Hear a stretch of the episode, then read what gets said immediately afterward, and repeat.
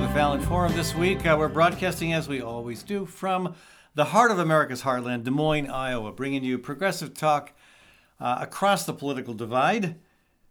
Thanks to our local business partners here at the Des Moines Metro who help make this program possible, including Gateway Market and Cafe. That's my grocery store. And they've got a cafe open seven days a week, Monday through Sunday. You can also order your groceries online, and the Gateway team will bring them to you curbside. They've got a catering service as well and a floral service. Check them out, folks.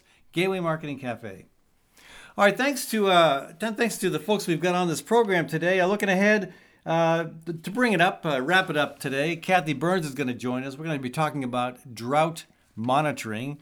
Yep, things may be going from bad to worse on that front. Also joining us, Anesa Kajtazovic.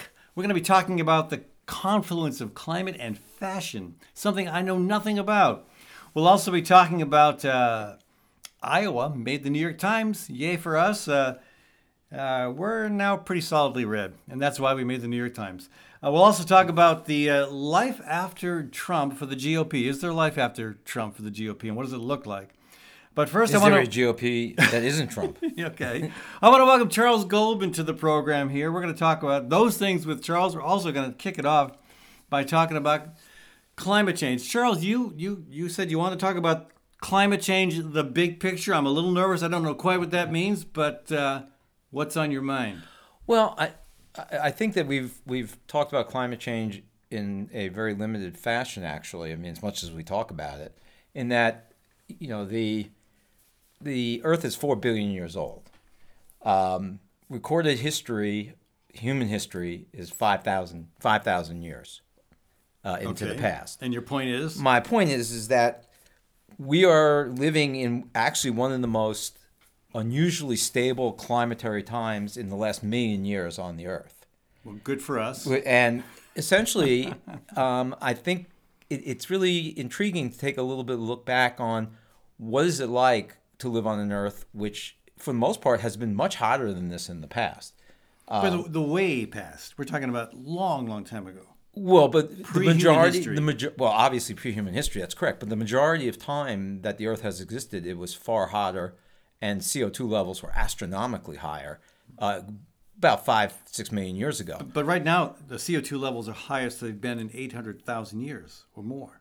It, they are where they they're equivalent to where they were about three million years ago. Three million years ago. That's correct. There you go, understating the fact. I Right. mean, that's really that's really incredible that we have initiated that dramatic of a change in such a short period of time. Well, and, and, and I think that that's why it's intriguing to look back and, and let's go back three million years ago. Uh, where were the oceans? The oceans were 40 to 50 feet higher at that point. And that, in fact, it, it's a little unclear why they aren't already substantially higher, except for the fact that in the past there were very few glaciation periods. Remember, we are, and this is an important point, um, most of human evolution, uh, Homo sapien evolution, has occurred coming out of the last ice age. And we are physiologically attuned to living in a much cooler world than existed five, six million years ago on the Earth. And um, plants are much more attuned to living in a much cooler world. So we've essentially accelerated this process um, to the point that it's a little unclear that any biologic entity on Earth can really adapt that quickly. Uh, we're Not getting even cockroaches. no, maybe maybe cockroaches, you know. But I, I- I think that that puts in a real context, which is that we are not built for increasing heat. Uh, forget about the fact that the east coast of the of what is now the United States was 90 miles inland the last time uh, CO2 levels were this high. Um, the other thing to think about is that we are you not in control of this process because most of the big changes that led to the cooling or the heating of the earth are things we have no control over. Oh yeah, but that's but that's very very gradual. What we're doing, we are in control of the processes currently. They're Yes, happening because I- we are making the wrong choices. That's correct. But what I'm saying is, is that you also have to understand that there are going to be processes, no matter what we do about climate change right now, that are going to be out of our control. I'm not talking about Armageddon, like you know, Well, meteor hitting us, but Yeah, yeah, we- which could happen. Yeah, we, we've, we've set wheels in motion that are going to have feedback loops that we have no control over at this point. correct. Okay, But so I, I don't I don't fight for a minute there. I thought you were maybe uh, channeling your, your friends in the QAnon movement there, Charles, uh, referencing the four billion years of the Earth and uh, and the uh, the uh, time span since it's been uh, this cool and how hot it usually is on the planet Earth. I mean, those the most most deniers I talk with say, well, the Earth's climate is always changing. Well, that's true, and that is And you're saying correct. that, but you're you you Well, what I'm saying is, is that we have to also have a bit of humility here, which is that yeah, that'd be nice. Right. Maybe a lot of humility. a lot of humility, but but understand that that things that have happened on Earth that have changed the climate drastically and actually made the way for us to be able to succeed as a species. as a species were things like we never talk about volcan- volcanism, volcanoes has a huge effect on how much CO two is in the air. Right. Uh, continental uplift from you know things like the subcontinent of India slamming into what is now Asia raises the you know raises the Himalayas. 10 to 15 to 20 percent of the CO2 that's absorbed out of the atmosphere is absorbed into mountains through rainfall, weathering mountains. Um, and all that ama- stuff. What, what's the time span for the subcontinent of India to smash into Asia and create But, the Himalayas? Ed, I understand that, but Yeah. all I'm saying is that I think you have to think of climate change in that context. We have to be more educated to understand that there are systems that we cannot put into a model. okay, so what's what's the point in even bothering to think about that scale? That scale is so beyond anything that we have experienced or will experience. Well, we what's the have point? experienced it. I mean, 98% of, of what has been alive on this earth Yeah, is okay. extinct now. Right, right. Well, yeah, And I think um, that, that we need to have the humility to understand that our extinction event will come. We may be hastening it, but you know that we have to have a certain humility to the earth, towards the earth. Oh, oh, totally get that. Oh, totally get that. Yes, yeah, but um, but to you know to, to put it in perspective, we have a very very small window of pers- of of, of our humanity is a very small eon. Uh, what do I want to say, Charles? Help me out Yep. here. We're, we're just a blip. We are a blip. and we and, and we have to take that blip very seriously. Right, and we are a blip. Yes, humility, Yeah, sure, but we have to we are a blip. But let's seriously. but, uh, let's ask the question of what would the earth what did the earth look like when it was as hot as we probably are driving it to? massive dinosaurs. Well, no, I'm talking about the dinosaurs. But you know, at, at, at times when CO2 has gotten this high in the Earth, the Arctic had no ice. There were forests up in the Arctic. The Sahara has changed from green to desert four or five times through the history of the Earth. Mm-hmm. I think that that maybe instead of just haranguing people about their cars and everything else, if we educated people about you know what we don't teach people anymore earth science it's pretty amazing actually the the factors that go into this self-correcting system and we are as you point out we're starting to exceed the self-correcting system because the system was made for a relatively inertial kind of change incremental change. And we've clearly changed the atmosphere in less than 100 years. Yeah, this is interesting from a scientific point of view, but I'm not sure what value it serves functionally in terms of encouraging humanity to begin to address the problem we've created. Uh, it helps because as you point out we're a blip in time but we are shortening our blip in time. You know and and We could be a big blip. We're just a little blip. we are. I mean I, and, and, and, and it, again if, if humanity had more humility it wouldn't ex- see itself as exploiting the earth in the way it does as an appropriate behavior. And also again we are shortening a, a aberration. For the climate to have been as stable as it's been is unusual Hmm. and we are shortening what time we have by what we're doing so i'm not i'm not arguing we shouldn't deal with, with climate change Right. Okay. and i'm not arguing but i also want to say you know that there although the deniers aren't saying that for this reason it is true and that's because there are things that we have no control over that changed. I mean, the, the Earth changes its inclination toward the sun every 20 years. It changes where, who gets the heat. That's just the nature of a planet that wobbles through Yeah. the atmosphere, you know, through the solar system. So I, I actually think if we had some of these big concepts in mind, instead of teaching people, re, you know, little increments of information, maybe they would be more respectful of this. I yeah, I, Yeah, and you that's know, an this- interesting in- interesting theory. I don't know how to test that out. I don't know if our public school system is designed to be able to accommodate uh, that experiment. but I think the uh, you know I, I like to try to find ways of getting people to understand what you know, a better way to live on this planet that are maybe less cerebral and more connected to their daily lives. Uh, not again, I get what you're saying. It's uh, an, an important uh, perspective to remember, but I don't know how helpful it is in terms of addressing the climate crisis. No, I don't know. I don't. I don't. I don't totally agree because I think that you know showing the the absolute you know pantheon of science to be able to to have so much information about what happened five and six million years ago, how we get that information, how we know that when you expose a whole bunch of what used to be under ice, that becomes a feedback loop to make the Earth absorb more heat. You know, and it's not just greenhouse gases; it's, it's all sorts of mechanisms by which we've heated the Earth. But our main contribution, obviously, has been greenhouse gases. Yeah, and I think the fun is just starting. And I use the word fun very facetiously. I think it's going to be um, pretty horrific. And uh, I think the uh, changes that we, I mean, science is kind of predicting this stuff, but you know, uh, do, do they really have? Um, Well, do we I- really have a sense of how interesting it's This- this is- I'm using lots of Yeah. euphemisms. Here. Right. This is this is the way I would see it. Um, if the Arctic was you know ice free and there were forests up there at one time, same thing in the Antarctic was almost ice free. What kind of migration are we as humans going to have to do to be able to accommodate that? Clearly, the zones of heat and cool in this world are going to change. Well, as Kathy and I are going to talk about later in the program, with uh, the the West uh, drought getting worse, there may be a big migration to Iowa. So well, be prepared for that. Well, but no, it, it, it, you know it's insane. We have these cities on the East Coast where their you know housing's going up twenty and twenty five percent. They're going to be underwater. Yeah, I There is no stopping that.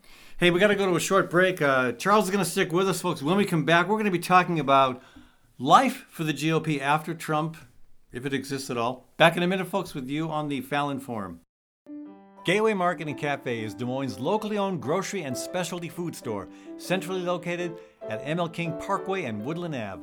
Enjoy chef crafted prepared foods, artisan baked goods, organic produce, hand cut meats, local and international cheeses, wines, and craft beer. Gateway's Cafe is open for dine in, carry out, and delivery service seven days a week. Stop by or visit gatewaymarket.com for more details. Gateway Market, good food, great community. Architecture by Synthesis provides planning, design, and design build services for high performance, low maintenance affordable homes and buildings. Owner Mark Clipsham has been doing this work for over 30 years on a wide variety of project types, specializing in super insulated structures made from, wait for it, Grain bins! Yup, with the right experience, tools, and creativity, so much is possible. View images of projects and learn more at architecturebysynthesis.com. That's architecturebysynthesis.com.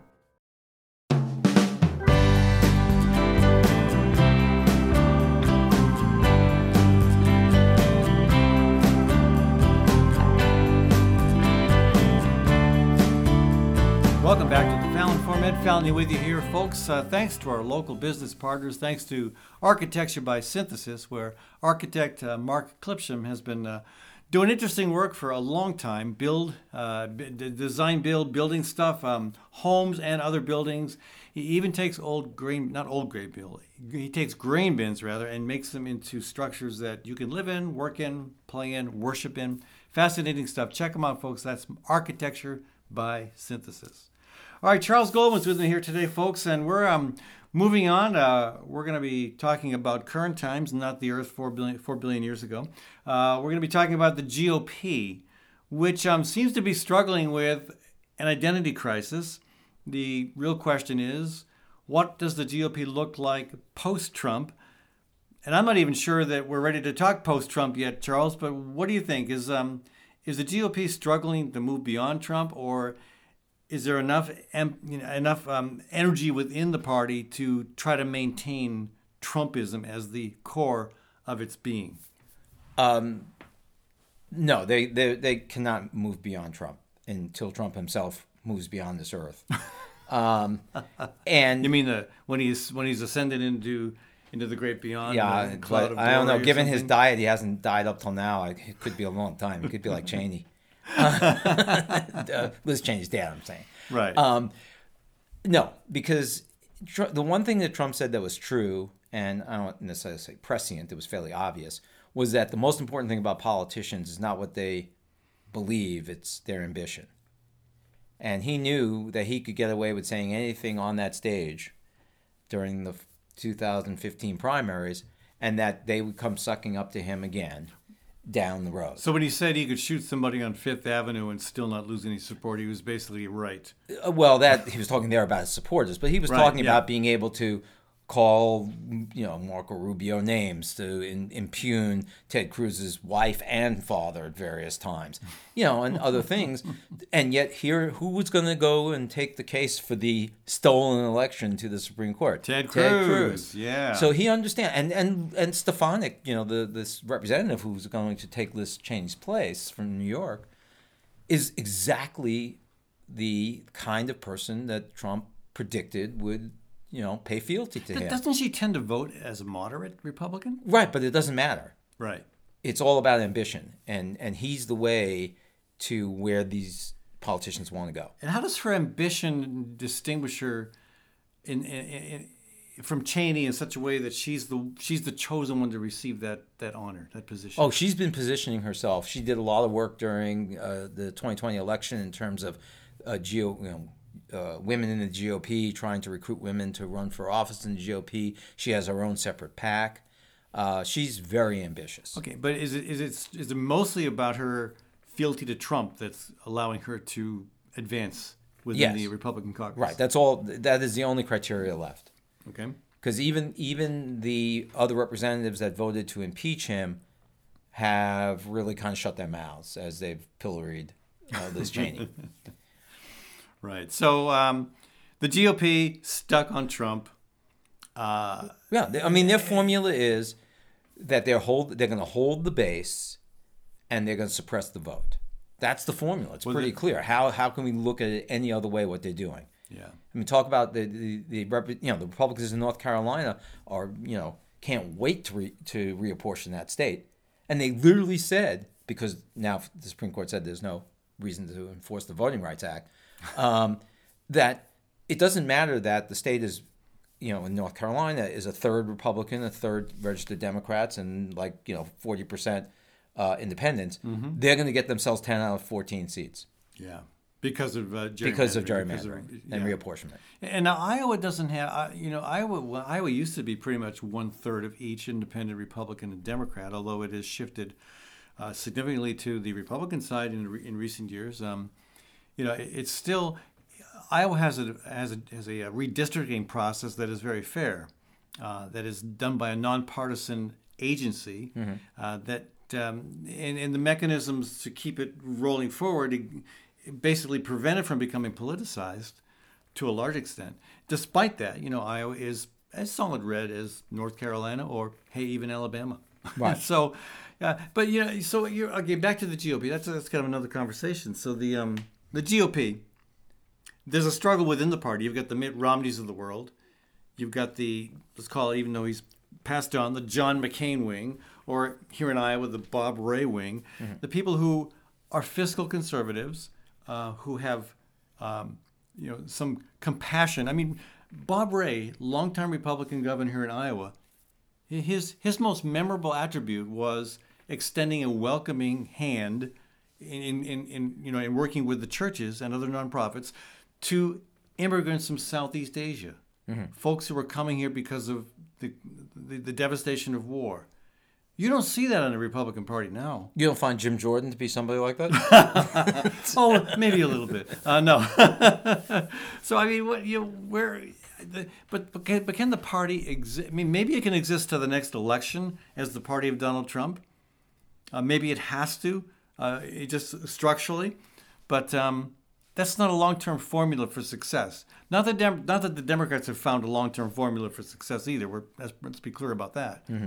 But the Republican Party, as the party of Trump, that's not going to last. That can't last forever. It's got to be one one more election cycle, maybe two, and out. well, I think that a lot of people are in agreement on that, but they've used their time and power, the Republicans, to find ways to guarantee it's going to last a lot longer than it should. It already mean, is. yeah. I mean, look, look. How, how many how many popular votes have Republicans won for president in the past uh, twenty years? Uh, they've only won one, I believe, Right. since Reagan. Yeah, only one since Reagan. Right. You know. That's correct. Yeah. so they they understand how to um, you know brandish absolute power and they're shameless because now all of a sudden they don't remember anything about what happened on January 6th. Yeah. You know, now it's it's back to stop the steal, and, and and you know what's going on in Arizona is a perfect example of how shameless they become. Tell us about that. Oh well, there the um, the Senate, Arizona Senate, apportioned one hundred fifteen thousand dollars to a firm known as something Ninjas, which is uh, a firm that has never done any kind of election audit. Uh, its funding it comes from people like Lin Wood, you know, the, the crazy Atlanta lawyer Okay. who was part of the Stop the Steal with all right. Okay. Sidney whatever, Sidney Powell, and uh, the, the uh, gentleman who's the company's CEO is a is an avowed stop the steal kind of you know a person and they were doing things like they're out there auditing the votes again in maricopa county Hmm. right they're not auditing the votes anywhere else only in the maricopa county where there's a lot Which of people tends to go Democrat. well and also because there's a lot of people of color there and so um, they're doing things like they were going to do ultraviolet examination to see if there was bamboo in the paper because they're claiming that actually these votes were sent over from china i mean this is like qanon actualized Well, you, you I, I had not heard this. yeah, For the sec, the sec, for real. The Secretary of. State of Arizona, who's a Democrat, sent a, a eight-page letter that was made public about all of the things they're doing that are absolutely not a legitimate audit. They you know, they're leaving the bamboo, computers. bamboo in the paper. well, they're looking for Is it- bamboo. wait, Somebody wait, said wait, actually they should look for rice. Is, I was gonna say it's a rice paper. so, but I mean, just just you know, in terms of how they're doing this audit, it's ludicrous. The, the computers are open, uh, unmonitored. People can change the numbers. Nobody knows how they're aggregating the votes. You know, they're writing on different pieces of paper. who, who, uh, who appropriated? And of course, the observers, by the way, are from OAN. The impartial observers are Oh. One- from One, One American, American News? Nation Network. Yeah, Yeah. so, All right. I mean, and this is what Trump was referring to about watch Arizona. Okay. Because they're gonna they're gonna come out So and say is- he won by two hundred thousand votes. The in legislature Maricopa County. appropriated that. one hundred fifteen thousand dollars of taxpayer money. And is there anyone, any, any truly independent outside, you know, entity that's keeping an eye on it that's going to be able to look at the results and say, "Hey, you missed something here." Uh, no, but there are No. you know there there have been some other reporters who've said this is a joke. Yeah. You know, and and and again, the Secretary of State there has made public exactly what they're doing there. Um, and it's really questionable they even have a legal right to do it. They did go to court and they said they could do it, but I mean, why a private company is doing this audit is totally unclear. Yeah, you would think that would be the under the jurisdiction of the Secretary of State. Right. Yeah. Huh. And and they may have to cut it short because they needed they need the arena they're doing it in for high school graduation. Seriously, I mean this is this is how crazy our country has become. So back to the GOP. I mean, I, I, I think there is a genuine struggle within the party uh, between more traditional, more reasonable, shall we say, traditional conservatives that, that, that don't like what's happened under Donald Trump's leadership. But um, yeah, they clearly are not the predominant voice. But I think that's going to shift. That's got to change. Maybe not after, not not until after the next election. But don't you think it's going to shift at some point? Um, they, I don't know. I mean, they, at some point, yes. But a lot of the people who are of that traditional conservative type are either retiring or they're getting older, and the young people in the party are a lot like the you know Marjorie Taylor Greenes. I mean, let's face it, what they just have. They had a rally in Florida with Matt Gaetz, you know, sort of Jeff Epstein Jr. Yeah.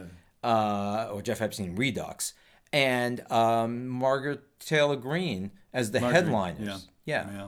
You know, so um, that's I hate to say it, but that is the Republican Party right. They're not interested in governing. They're interested in having power, but they're clearly not interested in governing. Gosh. What does it take to make Sarah Palin feel, seem reasonable? well, but I mean, that, but this is the problem in this country. You want, you know, they want the Democrats to be bipartisan about the, you know, the the things to, you know, the infrastructure bill and everything you else. But they don't want to govern. Yeah. They don't want to put their name on anything that would help anybody other than their donors. All right. Hey, we got to take a short break, Charles. When we come back, uh, we're going to continue our conversation here. We're going to be talking about, oh, a very sad moment for us. New York Times did a story on Iowa. It ain't pretty. Uh, it's relevant to the entire country, especially those of you in red state USA. We'll be back in a minute on the Fallon Forum. Gateway Market and Cafe is Des Moines' locally owned grocery and specialty food store. With over 5,000 items to choose from, you can order groceries online, and the Gateway team will bring them to you curbside. It's a convenient way to shop from anywhere and save time. Gateways Cafe is open for dine in, carry out, and delivery service seven days a week, with catering and floral services also available. Visit gatewaymarket.com for more details. Gateway Market, good food, great community. Noce is the premier home in Des Moines for jazz and cabaret. With its prime downtown location, Noce attracts both national acts and local favorites, including Max Wellman, Gina Gedler, and Tina Haas Finley. You can also enjoy the progressive sounds of one of America's longest running jazz orchestras, the Des Moines Big Band. Noce offers a world class cocktail bar and serves a variety of small plates too. Noce on Walnut Street, south of the Sculpture Park in downtown Des Moines.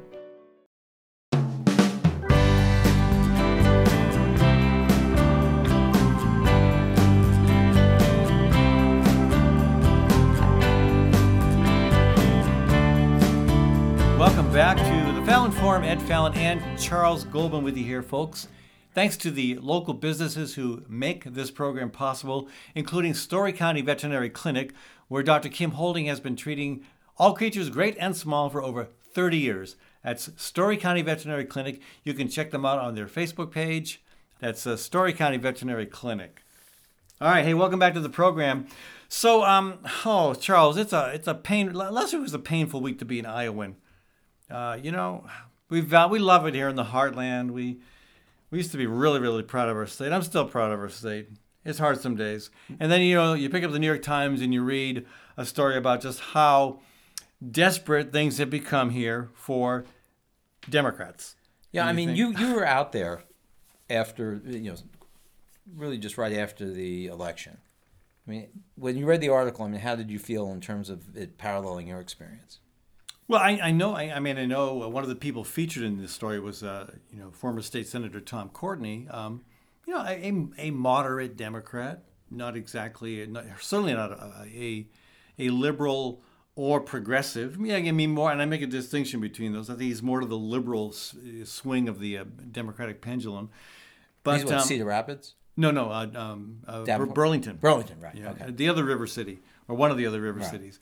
But um, you know, he got beat pretty good, Mm-hmm. pretty bad, and uh, and you know, it's it just it just becomes so. Um, I mean, look at Andy McKean, Andy Andy McKean, uh, former Republican uh, senator and House member. He went. He was in both chambers. Hmm. I served. I served with him a long time, and he was very. I mean, a traditional conservative, very much pro-life. Um, but but you you could you could talk with him and you could work with him. I mean, you could work with him on criminal justice. He was really he, he represents the community that has the Anamosa State Prison. Uh, you could work with him on, on justice issues. You could work with him on agriculture, environmental issues, and um, he got so fed up with what he saw with Donald Trump doing to the party that he switched to Democrat. Same guy, always won by a big margin as a Republican. Now he's a Democrat. Got creamed. Mm-hmm. you know, and he tried to say to people, "I'm the same guy. I haven't changed at all." But no, you're not a you're not a Republican anymore. I'm not going to vote for you. So it just it, what's happened in Iowa is is is kind of astounding to those of us who've been involved with politics for a long time. And I got to say, I think the New York Times did a pretty good job at kind of analyzing it and laying out the problem. and the problem revolving around the monolithic message that gets out into rural communities. Yeah, and that the Democrats have not been able to provide any compelling alternative message. And part of that is not the Democratic Party's fault. Part of that is the is the problem that uh, that our public airways have been handed over to a couple big corporations whose only interest is in monetizing those through very radical right wing talk. Uh, and, in, and in doing so, have moved the country dramatically to the political right. And they've done that to Iowa. I mean, you think about how long people are in their cars for every day. And you and you're you know in, you're you're you're in a rural community. You're in a tractor. Uh, you're driving your truck from from your you know your your town out you know 15 miles from the county seat and back again. You're always listening. That's the station that comes in the loudest and clearest is the big station owned by the cor- the corporation that wants to put Rush Limbaugh, Sean Hannity, Glenn Beck, Michael Savage, all those on there. I think that's the biggest problem, and it, it's remarkable to me the Democrats haven't tried to tackle that, haven't tried to re- reestablish the fairness doctrine, haven't tried to repeal or rewrite the Telecommunications Act of 96. That to me is the biggest problem. But, you know, with that voice coming at people constantly, you know, there it does make it harder for Democrats to get any kind of message out there. But they have failed miser- miserably, even in even in the limited sense that they've tried to do that. Well, and it's not just the rural communities. Uh, the Republicans have made huge inroads among the Oh, yeah. Hispanic population in particular with their use of radio the same way. Right? And, um, you know, and you know that I will at times watch Fox News. Yeah, I'm sorry. I'm sorry, Charles. And it is like we're living in two countries. I can guarantee you that the results of this Arizona audit will come out, and we'll hear it about it on the mainstream media and the centrist left media for about a day or two because everyone knows it's a joke. And we're going to hear about that for months Yeah. on Fox News about how he won Well, and, Arizona and, and especially on One votes. America News Network. I mean, Yeah. that, they- they've been asked to what to to um, monitor the uh, They're monitoring, the, the they're audit. monitoring it exactly. So, but but I mean, the Democratic. We, talked a lot earlier how, and uh, the, the extent to which the Republican Party is in disarray, and an identity crisis. Do, have we become the party of Trump, or is the Republican Party still hoping to be something else resembling what it was in the past? Well, the Democratic Party. You know, it- it's this. It's this disintegration dates back to Bill Clinton, and the early, actually, really the late '80s uh, when it decided that the only way to win elections was to become quote more moderate. And moderate meant more friendly to big business. It meant more willing to take lots of money from sources that might not you know that might, might have an agenda that might not fit with the core message of the party. And so you know that's the party we still have. And it's the party that's in conflict within itself now. I mean, most I think most effectively represented by the Hillary Clinton versus Bernie Sanders, um, you know, election. Well, Which wh- what's interesting is is that the assumption that the Democrats made was that the demographic shift in the United States would create a uh, groundswell for Democrats. The problem is is that, as I said, uh, Republicans have been very effective in making appeals to, you know, minority communities Well, and, and working class communities. I mean, and and I was just going to say, and working class communities because they message. I mean, how more brilliant is a message than calling anti-union legislation right to work? well, and that that's they, they've called it that for a long time. I know, but that's the Yeah. point. They message in such a way that the Democrats instead are putting you know out on their websites reams of paper of of actual plans to do something, Right. But it doesn't fit the way read, yeah. information is is passed anymore. You know, a good example about right to work. When when I was a legislator, I would uh, every year send out a questionnaire to my constituents, and I would literally get it into the um, the hands of all twelve thousand homes in my district. Uh, and and I, and one of the questions one year was, "Do you support Iowa's right to work law?" Now, my district had the highest percentage of union households in, of any district in the state. You want to know what the vote came back on that? like ninety percent for No, well, it, you no, it, it- give give my give my constituents more credit than that, Charles. it was a 50-50 split, which is incredible. It should have gone back ninety to ten against Right. right, to work, but it was a 50-50 split because the messaging was so effective. And and that is exactly what's going on. And plus, let's face it, we have people getting news from Facebook, which is nothing but a propaganda machine, and um, and and people are at this point because of the personification of populism that Trump has brought to you know to the market. They want to be. It's almost like they want to be lied to, you know. And and, and there's an Oh, I, element. I wouldn't go that far. well, it's like lie to want- me. nobody wants tell to be lied to. well, they know they certainly don't seem to be caring one way or the other. I mean, you know, you ask people, they'll, they'll you know they'll, they'll say the Republican thing. We're against regulation. So the next question should be, which ones? Okay. Oh, are you against the laws that prohibit child labor? Are you against uh, laws that require minimum wage? Well, which regulations exactly are, are impeding this economy? They might be against the minimum wage laws. Yeah, it's possible. you know, but I mean, I, I, I'll, I'll tell you. I read a story on Kristi Noem, you know, the South Dakota governor. yeah, yeah. And and she personifies so much of what rural con- the rural country has become. I mean, she has a legitimate, you know, she's a rancher and farmer and everything else. But her father dies, and the uh, when they file their taxes, the government asks for some an estate tax. It turns out that they could have avoided paying estate taxes by simply having redone their will, which her father had never done for 20 years. Uh, and the amount of money that they paid off to the government over five years was one hundred twenty thousand dollars. And she tells us this is she tells a story that the day of the funeral, the government, the IRS showed up with the one hundred twenty thousand dollar bill. Now, the interesting thing, of course, about this one hundred twenty thousand dollars, which she borrowed from the government at two percent interest, was that her farm and ranch was getting during that same period of time over four million dollars in subsidies from the government. So this is this is what we've become as a country. We're a bunch of whiners. We're a bunch of entitlement that goes from the top to the bottom.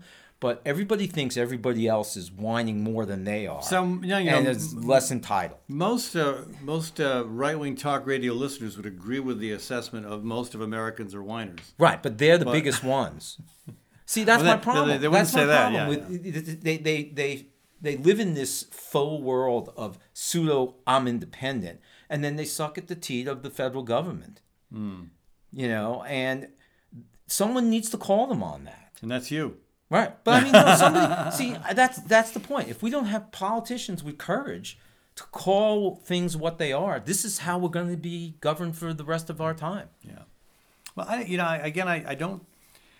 Again, I, I, I blame the abandonment of our public airways more than anything, but I also blame the Democratic Party for not um, being willing to stick with its tradition, its roots, its its commitment to the middle class, to the working people, to the to the, you know, I just, I I, I think um, traditional progressive populism uh, that existed very strongly back in the early part of the 1900s, you know, is what could save the Democratic Party. But it's going to be a tough road to hoe. because they're going to have to they're going to have to you know get themselves free from wokeness from every every you know everybody's uh, you know individual interest Yeah. and understand that people out in other places don't see the issues the same way the, that the people on, on Twitter and the people on the coast see it. Yeah. And that's a legitimate critique of what the and, you know We'll have to talk more about wokeness sometime. I want to get into that conversation. I got to run to a break though. Uh, Charles, thanks for joining us. oh it's a pleasure as Char- always. Charles Goldman, our guest, folks. When we come back, Anesa Kajtazovic is going to join us. We're going to talk about slow fashion or the confluence of fashion and climate change. Back in a minute on the Fallon Forum. Gateway Market and Cafe is Des Moines' locally owned grocery and specialty food store, centrally located at ML King Parkway and Woodland Ave. Enjoy chef crafted prepared foods, artisan baked goods, organic produce, hand cut meats, local and international cheeses, wines, and craft beer. Gateway's Cafe is open for dine in, carry out, and delivery service seven days a week. Stop by or visit gatewaymarket.com for more details. Gateway Market, good food, great community. At Story County Veterinary Clinic, Dr. Kim Holding has over 30 years of experience working with all creatures, great and small cat, dog, horse, cow, elephant. Well, if you've got a pet elephant, you may be in trouble. Kim's clients stick with her year after year because they know she'll do right by them and their pets and farm animals. So give Kim a shout to keep your animals happy and healthy. Call 515 232 8766. That's 232 8766.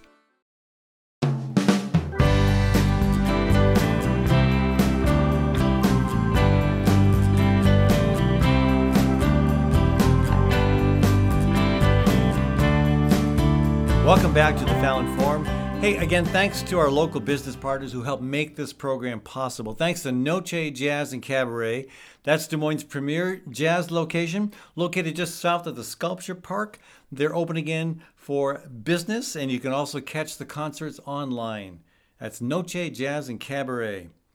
I would like to welcome to the program Anesa Kajtazovic. She was the youngest Iowan ever elected to the state legislature at age 23 back in 2011, and she's also the first Bosnian American Bosnian American elected to any public office in the U.S. Anesa, welcome to the program.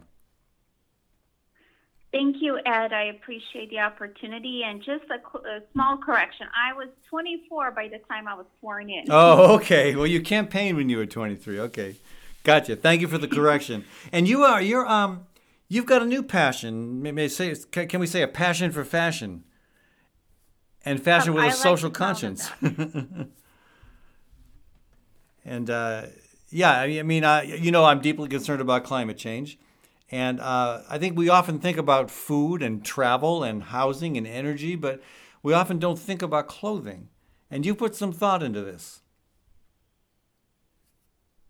Yes, I was. Um, I was absolutely shocked to find out the impact of what we wear, the impact our clothes have on the environment. Uh, especially when I found out it's the second largest polluter in the world, just after the oil industry. Wow. I mean, the impact is immense. So, what exactly would be the impact of fashion on the environment, on clothing production? Um, there, there are many. Um, those include on our water pollution, uh, water consumption, all the microfibers in our water streams, oceans, uh, the waste, um, chemicals, greenhouse gas emissions, um, the soil, the impact of soil degradation, and the rainforest destruction. I mean, the list is Yeah. uh, very long. Okay. And so, shopping at uh, Goodwill is the uh, the way out of this, or no? There's got to be there's got to be a multi pronged uh, approach to the problem, I assume. Yes, there are many uh, many things that we can do, but yes, obviously, secondhand um, um, secondhand shopping is obviously a big uh, part of that solution. Um, reusing, recycling as much as we can, uh, and the good thing is, is uh, depressing as statistics are on the environment and fashion. There's some hope. I think um, we're seeing a trend where more and more people are interested in uh, simply uh, buying less. Uh, and the items that Yeah. they do buy, they're, might be more focused on quality and the impact and the sustainability of it that it has. So depressing and hopeful. Let's g- g- give me a little bit of what, what's. We'll save the hope for later. Um, what What are some of the what you would call depressing facts about the clothing industry? Like for me, I mean, just the overall, just the carbon emissions that it has. But one of the big concerning pieces is water, uh, water quality. Uh, it's not just, um, it doesn't just cause pollution, but the consumption as well. Uh, for example, there's 1.5 trillion liters of water that are, that are used by the fashion industry every single year. Uh, and you compare that to what research shows that we have about 700 and 750 million people in the world that do not have access to drinking water. Wow. Yeah. Uh, so Okay. it's huge. Yeah. Um, and then, I mean, the list goes on. 20% of all industrial water pollution is caused by the dyeing of our textiles. Really, twenty percent. Yes. Okay. Yes. And those So, are those uh, are chemical dyes, I assume. Yes, most of those are, Okay. and so you know that goes in our you know water streams, and as you know that affects everything else. Um, Hmm. But another big, uh, I guess this could be a fun or a depressing fact, however you want to take it. But I've become so conscious the more research I do, and the more things you see on how it impacts the, everything around us. It takes about 700 gallons of water to produce just one cotton shirt. Wait, wait, wait. Seven hundred gallons to produce one cotton shirt. Okay, so that that. So I, I'm assuming that most clothing is made by a few big businesses, correct? Yes, it has been. Uh, that's that's correct, and there's a lot of waste there. Yeah. So if if the industry was to become more decentralized, uh, open the open the gates to more and more smaller producers, I mean, is that is that feasible? And if if that happened, would that be more environmentally friendly? Um, it's not just that. I think number one is we need to. Um, there's there's so many things we need to do, but a couple of the big ones that jump at us through the research is we need to buy less. Yeah. I mean, our landfills, our landfills are. I mean, it's too much. Too many clothes are in the landfills, and it says uh, research shows that 85% of all textiles go into landfills each year. Eighty-five And so percent. we need to, Wow. 85%. Sorry, Hmm. yes. Wow. Okay, that's a lot. I when um someday, Anesa, I'm gonna have to show you the suit jacket that I wear when I'm gardening. Uh, I call it my cat and garden coat, and um, it is well beyond what any normal person would want to save for any function at all. But it works really well when I'm out weeding or or walking my cat. My cat likes to sit on my shoulder. I walk her around the uh, garden on my shoulder. But yeah, it's um. I think isn't it a hard sell though to say to people, "Hey, I know you don't like this article of clothing. Uh, it's going to end up in the landfill. Can you figure out how to continue to use it for another couple years?" Is that a hard argument to make to people? Um, I think in the past it has been, and that's where I like to also talk about hope. Um, you know, as depressing as the statistics are and the impact that it's having on the environment. But uh, I think that COVID pandemic has accelerated uh, more um, more individuals to be aware of uh, the, the decisions that they make in terms of uh, what they wear and so I think I just read somewhere it says 70% of women were are now prepared to buy secondhand fashion more than they were four years ago. It was 45%. So people are hmm, becoming mm, wow. more more aware of you know wanting to buy less, and that's why you're seeing a lot of these uh, even big retailers now talking about sustainability. Yeah. Uh, the resale market, uh, those websites that sell secondhand items has um, surpassed all expectations. And in the next, I think, five or ten years, they're saying it might even um, it might uh, overtake the retail uh, portion of clothes that are, where they're sold. So that's interesting and that's encouraging. But is there pushback uh, within the industry? I'm assuming the industry doesn't like that trend. Um, you know, there's always well, it's actually interesting you say that because some of the bigger resellers and those big ones in the fast fashion world, like let's say H and M, now they're all starting to talk about, um, I shouldn't say all, but many of those are starting to talk about sustainability okay. and are starting to incorporate it. Mm. So uh, whether they are or not, you know, you can do those studies, but it's definitely uh, they know that the consumers um, are changing. Uh, people are becoming more aware aware of it, and it's not just the younger generation. It used to be what they thought, oh, it's only Gen Z or millennials. No, it's it's other consumers all across. Obviously, for those, it's much uh, higher, but it's happening, and I just think um, you know it gives us hope that maybe you know we can um, solve this crisis in the near future. So, and you've you, and you've uh, you're trying to do your part in part in partially by forming your own business that is going to focus on this. Correct? Yeah, so I have a, a small startup that I've been working on, and I'm working on launching my first um, item. So for me, I became frustrated, like I, I guess a lot of other consumers are, when I learned about the environmental impact. But also, as a woman, you know, I have a lot of clothes, and sometimes I don't want to. I don't want to buy much anymore. and I know, Ed, maybe that's something that you might not, you know, be able to relate to. No, as a, as as a, as a minimalist kind of guy, I have a really small wardrobe. It's embarrassingly small. I'm proud to say.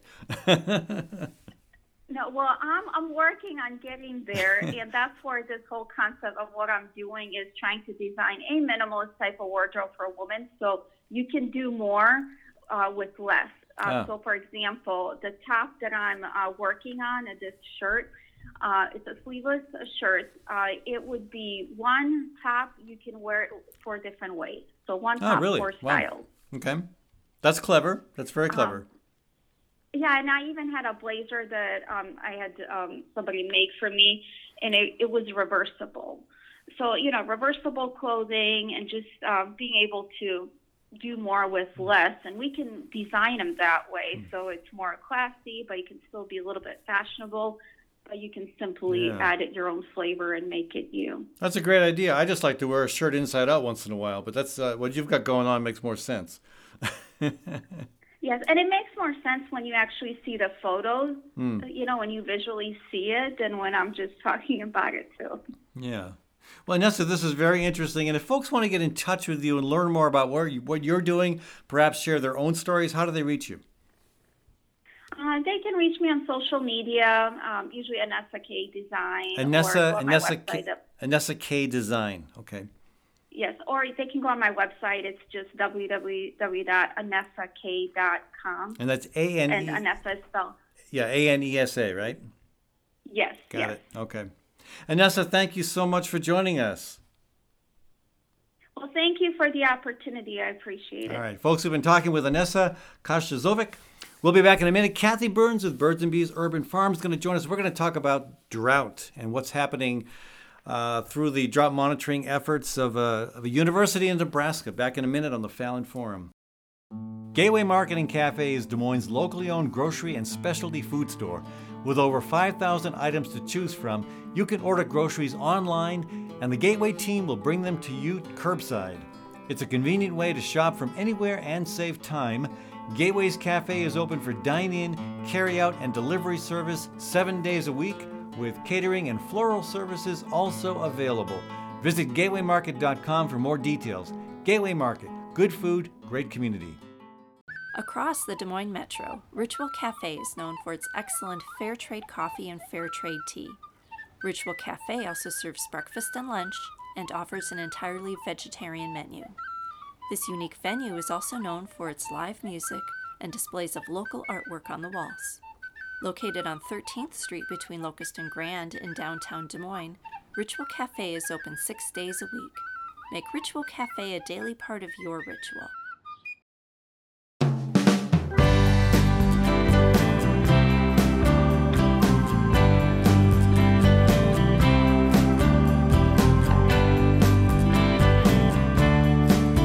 Welcome back to the Fallon Forum. Thanks again to our partners who help make this program possible, including Gateway Market and Cafe. That's my grocery store, a great place for breakfast, lunch, and supper, open seven days a week. You can also do online shopping and shopping, not sharping, shopping. You can do online shopping, and the Gateway team will deliver your groceries curbside. Check them out, folks. That's gatewaymarket.com. Well, I'd like to welcome Kathy Byrnes to the program. We're going to be talking about drought. Uh, yeah, drought. Um, getting worse. Serious matter. Kathy, welcome to the program. Thank you. Uh, headline from the Washington Post in January of this year was Drought is the sleeper weather story you'll hear more about in 2021. And I'm wondering why it's the sleeper story. also, the very first line says Drought is an insidious climate threat. However, later in the story, they comment it's partly related to climate change, which worsens drought by increasing temperatures, uh, thereby turbocharging the loss of moisture from plants and soils. There's no mention of human beings in there anywhere. Yeah, maybe. We need water too. I don't know. What do you think? I, I'd like I- to drink a toast to water. Here we to go. water. Here Um, we, here. There, you heard the chink now. Oh, so um, y- you know, it's there are so many different aspects to climate change. Uh, flooding is, I mean, that's been one of the major problems in Iowa. Um, a 500-year flood in 1993, a second 500-year flood 15 years later in 2008, nearly the same thing again in 2010, and in recent years we've seen uh, unusual dryness, but it's nothing like it is out west. It just, it's um. I mean, the, the, the predictions are coming, uh, let's call them chickens, they're coming home to roost. And uh, I, I, I don't, I mean, I'd love to see the drought end. This is, um, this is a really serious problem. Yeah, as you said, for plants, but guess who depends on plants? Well, most of us.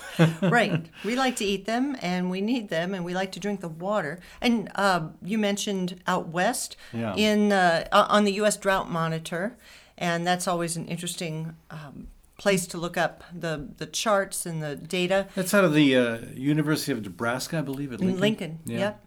And it says out west, 38% of the region is currently in moderate to exceptional drought, with the most severe conditions centered on the four corner states, California and Nevada. So, uh, interestingly, too, it says California.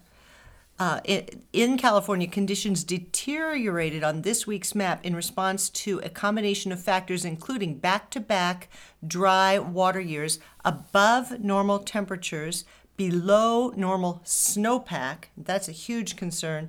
And drought impacts agriculture, uh, ecosystem health, water supply, and recreation, and our lives. Yeah, there's a lot of people living in the. I, I've never when I walked through Phoenix back in 2014 with the Great March for Climate Action. I, I, I, I was hard pressed to understand how Phoenix even exists uh, currently.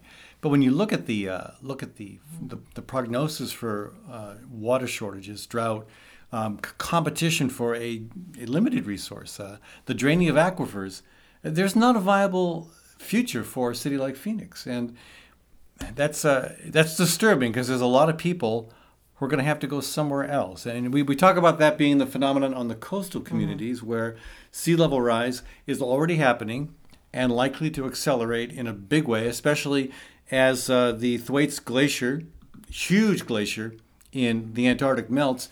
You know, well, we're going to be getting, we're going to be seeing migration from, I mean, significant migration, I think, from two areas of the U.S. to you know, you know, states and regions that have better access to water. But even Iowa, I mean, we're even having a drought problem here. Well, you mentioned we had floods, now we have drought, and some people will use that as a reason to discredit the climate change hoax that some people think it is. Right. It's not a hoax.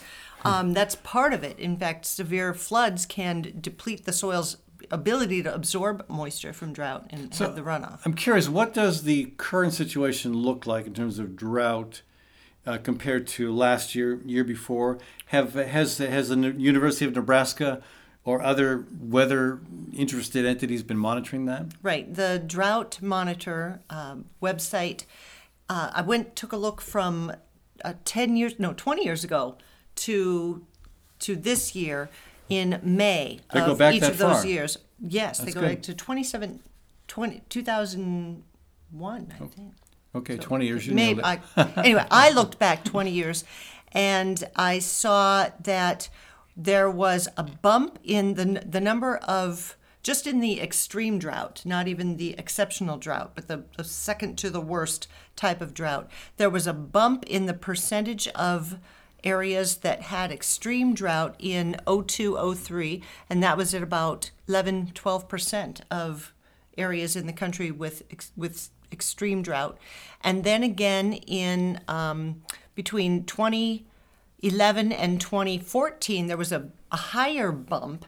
That percentage was up to the um, 17, 18 percent mark, and this year it's bumped up to 21 percent. So that's Wow. those are those are comparing May Right. in those years for 20 years. So the bumps are getting higher of the percentage of states and areas impacted by severe drought. And not to and not to forget that uh, concurrent with this, the the prevalence of uh, severe wildfires has been increasing dramatically in the western states as well. But you know, we can't. Again, no state is free of the impacts of climate change, and many many states are going to be impacted by drought, including the the grain belt, as we call where we live here in Iowa. And uh, you know, there's some parts of the country that are irrigated, you go out to western Nebraska, you see a lot of pivots, a lot of irrigation pivots, a lot of circular uh, agriculture going on. Uh, but that's all dependent upon an aquifer, the Ogallala aquifer, and that's not a limited resource either. That's uh, that's dependent upon uh, other other water uh, water sources for its its uh, its health. But uh, here in Iowa, we don't we don't use for the most part we don't use irrigation. Well, uh, in our farm in the city, we do use irrigation because we're growing vegetables. But row crops, you know, uh, corn, soybeans, uh, hay, alfalfa, uh, that tends to rely on rain. And so if you've got a really bad year, you've got a really bad crop. And I'm, you know, I mean, we saw some. Right now, the conditions in Iowa are not as bad as they were last year or even We- earlier this year. But it's, I don't see that holding. When we went out on walks, we were Hmm. crossing uh, river. There are a couple of rivers that converge right in Des Moines, the Raccoon and the Des Moines River. Yeah, the Raccoon River, uh, which we are drinking water from right now. Cheers again. Cheers again. Which is also the one of the tenth dirtiest rivers in the U.S. Uh, thank you, agriculture, for helping with that problem. Well, the the drought was so severe last year that it you could have walked across the river and always found, except for a little bit of maybe ankle deep water, there was you could have walked across the river using mostly dry ground, and that's there's an alarming sight right there. And this being the uh, it's spring, those rivers should be a lot deeper, and and the fact that they're so low right now should be of great concern to anybody. So you know, obviously we've got to stop causing climate change. We've got to prepare for the impacts, and one of the impacts is a water shortage. So I look at all the ways in which we waste water, and I think we could be doing so much better at managing our water usage. Yep, yep. Um, also, getting off of climate, uh, or getting off of fossil fuels right now. Yeah. It's, it's got to happen. Yeah. Well, Kathy, thank you uh, so much for joining us, uh, folks. Uh, thanks for tuning in to today's program. Uh, thanks again to Kathy Byrnes, one of our guests, and uh, Charles Goldman, also Anesa Kaj- Kajtazovic. And uh, we'll be uh, we'll be hearing more from her. I think she's got some interesting stuff going on. Uh, thanks again to our business partners, uh, Gateway Market and Cafe, uh, Architecture by Synthesis, Noce Jazz and Cabaret, Story County Veterinary Clinic, and our nonprofit allies as well. Uh, thanks to you, our audience. We couldn't do it without you. And thanks to the stations in Iowa and around the country that rebroadcast this program. You can always download the podcast on, on Apple Podcast, Stitcher, or your preferred podcast platform. Again, thanks for joining us. This is Ed Fallon, your host for the Fallon Forum.